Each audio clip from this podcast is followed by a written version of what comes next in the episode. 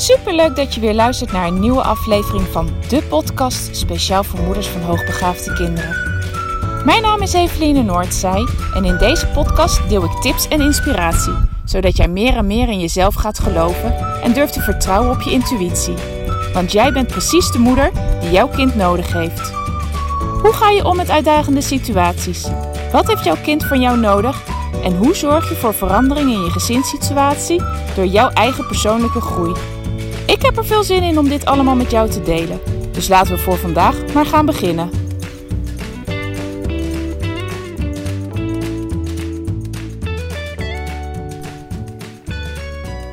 Lieve luisteraar. Nou, leuk dat je weer luistert.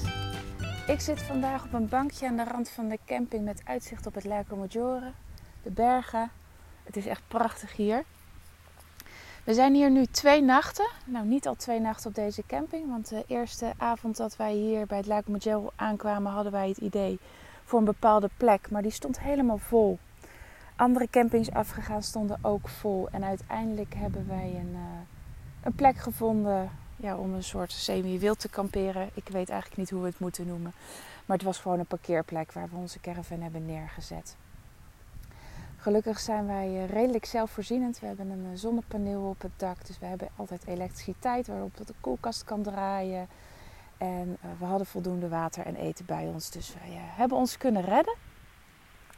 Het was even schakelen, maar uiteindelijk heeft iedereen het ontzettend goed gedaan. En de volgende ochtend zijn we verder gaan rijden.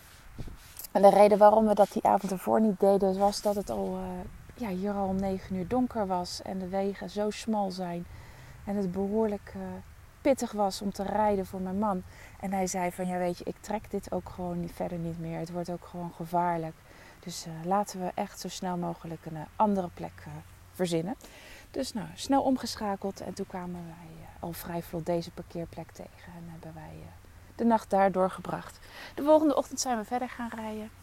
Dan zijn we hier op deze camping aan het meer terechtgekomen. Ideaal. Het is uh, drie minuten lopen naar een, uh, naar een soort opgespoten zandstrandje. Dat stelt op zich niet zo heel erg voor, maar oh, het meer is gewoon heerlijk. De temperatuur is heerlijk. De uitzichten zijn prachtig. Dus kortom, wij genieten enorm. Ook al zijn we pas onderweg en nog niet op de plek van bestemming. Het maakt helemaal niet uit. Wij genieten van elk moment die, uh, die voorbij komt. En nou ja, ik neem dus weer een nieuwe podcast op. Want zoals beloofd gaat dat gewoon door. Hè? Nemen we, neem ik gewoon elke dag een nieuwe podcast op om jou te blijven inspireren. En voordat ik begin met hetgene waar ik het vandaag over wil hebben, wil ik je nog even wijzen op het WhatsApp membership. Daar heb ik eigenlijk de afgelopen week niet heel veel aandacht meer aan besteed. Maar uh, je kan je nog steeds daarvoor aanmelden. Die aanmelding loopt tot 1 september. En ik moet even zelf nadenken. Het is vandaag de 29ste als ik dit opneem. En de 30ste als jij het beluistert. Dus je hebt nog uh, twee dagen de tijd.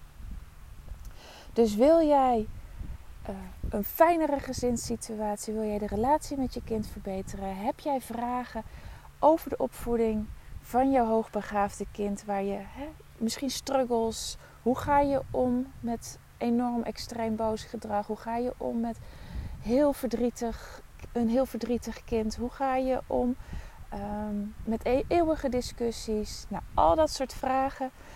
Als jij heel graag dat wil aanpakken, de relatie met jouw kind wil verbeteren, en waardoor je daardoor gezelliger gezinssituatie hebt, waardoor het gezelliger bij jullie in huis wordt, nou, uh, dan is het WhatsApp membership echt iets voor jou.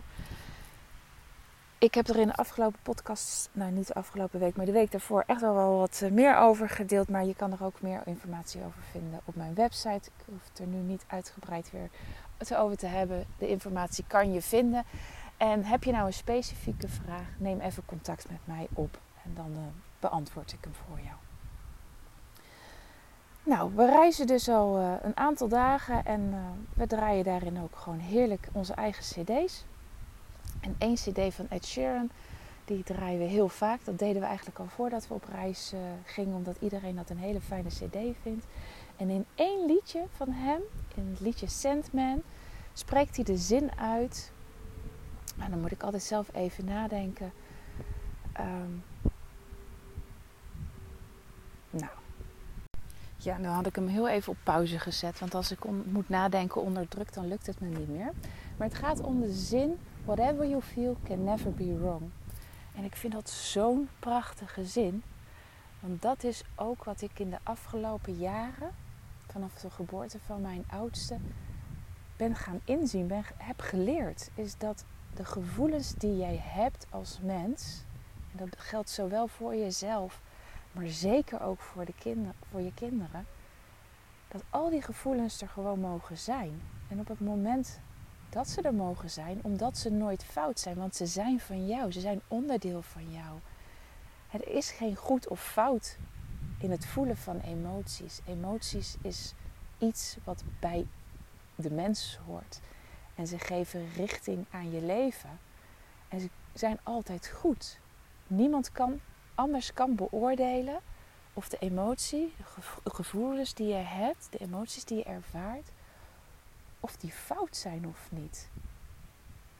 Het is hetzelfde als wat jij mooi vindt. Weet je, als je naar een museum gaat met kunst, de een vindt het schilderij prachtig en de ander vindt het oerlelijk.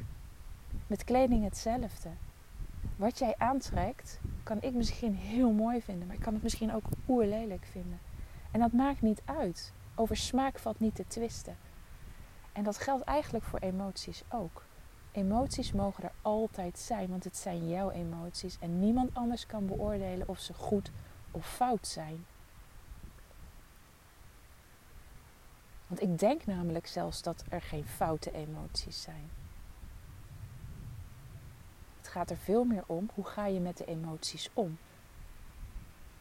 En als we dan in het kader van deze podcast, hè, waarin ik het gewoon heel veel heb over het opvoeden van je hoogbegaafde kinderen, dan gaat het er al vooral om naar je kind. Hoe ga jij met de emoties van jouw kind om? En in de reis van de afgelopen 12, bijna 13 jaar met mijn kinderen heb ik zelf geleerd dat op het moment dat ik de emoties van mijn kind accepteer, gewoon accepteer, er geen oordeel over heb over wat ze voelen en wat ze ervaren, dat ze veel sneller uit de emoties komen.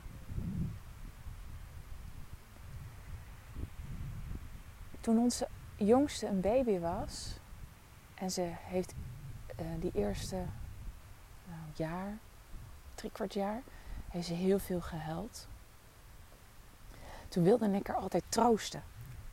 ik wilde al zo graag dat ik haar iets kon bieden waardoor ze stopte met huilen. En uh, ik had heel erg het gevoel, als me dat niet lukte, dat ik faalde. En in die tijd zijn er momenten geweest dat ik het gewoon echt niet met haar wist. Ik wist gewoon niet wat ik moest doen. En dat ik dan tegen mijn man zei van, ja weet je, ik laat haar maar huilen. En ik liet haar niet huilen alleen in haar bedje, want dat vond ik niet. Ik wilde dat niet. Ik kon dat ook niet over mijn hart verkrijgen. Gevoelsmatig klopte dat niet. Maar ik nam dan haar dan bij me in een, uh, in een draagzak. En in plaats van met haar te schudden en te wiegen, en dat heb ik ook echt heel veel gedaan, omdat ik zo graag wilde dat ze stopte, omdat het mij zo ontzettend triggerde. Um, maar die momenten dat ik dan op een gegeven moment dacht van nou, ik weet het niet meer, want het helpt allemaal niet meer. En ik liet haar gaan, dan ging zij echt een hele tijd achter elkaar. Ja, want ik, noemde, ik noemde altijd over de zeik. Maar daarna ontspande zij.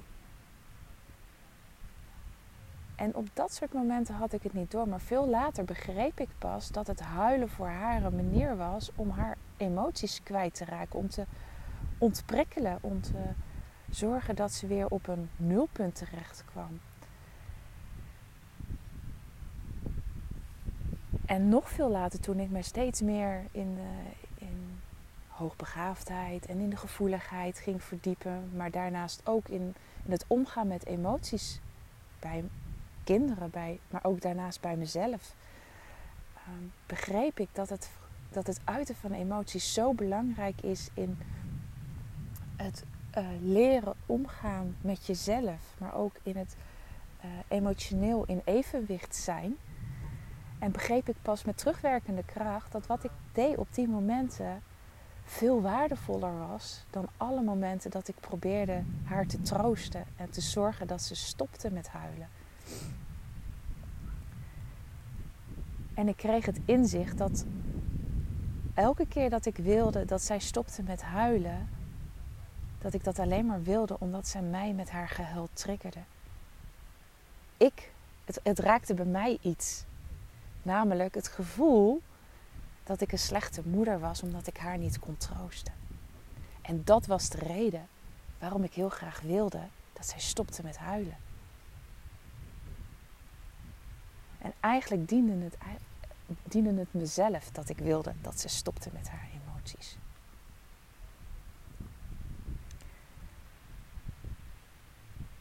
En als ik het met ouders uh, van hoogbegaafde kinderen bij mij in mijn praktijk heb die struggelen met deze extreme emoties van hun kind. En dat ze zeggen van nou, het blijft maar gaan en het stopt maar niet en we hebben het erover.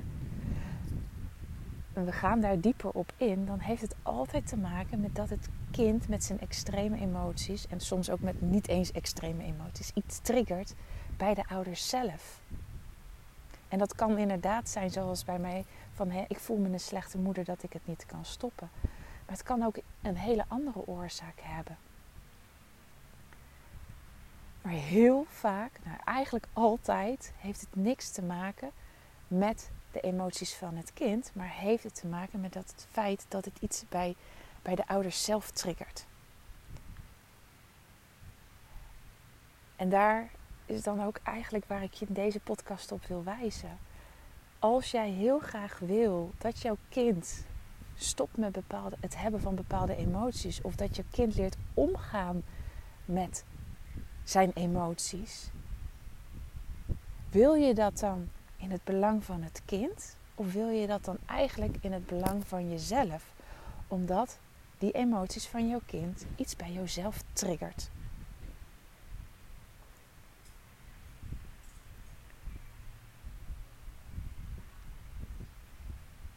En wat zou er gebeuren als jij hier eerlijk antwoord op zou kunnen geven? Ik denk namelijk dat als jij voor jezelf kan zien dat het heel vaak te maken heeft met de gevoelens die het bij jou zelf oproept. En daar iets mee kan doen. Want jij kan alleen maar zelf iets aan je eigen emoties doen. Een ander kan dat niet oplossen voor je. Als je daarvoor open staat en met jezelf aan het werk gaat, en je kan daarna je kind zijn emoties laten zijn, dan zal je zien dat die emoties ook een weg naar buiten kunnen vinden. En op het moment dat die emoties bij jouw kind de weg naar buiten kunnen vinden, zal je ook merken aan je kind dat ze helemaal kunnen ontladen. Ik moest de podcast even onderbreken.